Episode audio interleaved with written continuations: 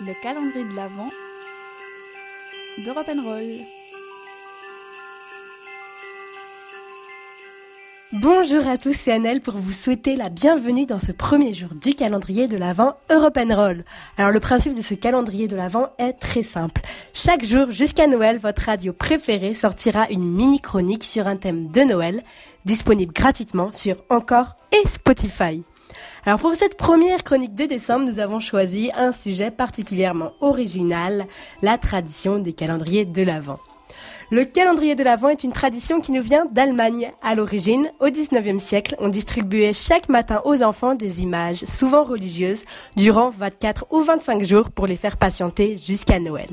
Mais en 1908, Gérard Lang, éditeur de livres médicaux à Munich, est le premier à commercialiser un calendrier composé de petits dessins colorés reliés à un support en carton. Bref, le premier calendrier de l'Avent vendu date donc du début du XXe siècle.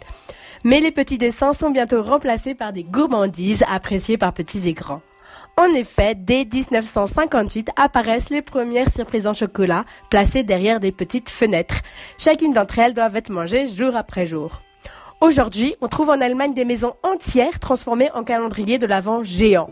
Et oui, en gros, les véritables fenêtres jouent le rôle des 24 cases, découvrant peu à peu des peintures colorées lorsqu'elles sont ouvertes.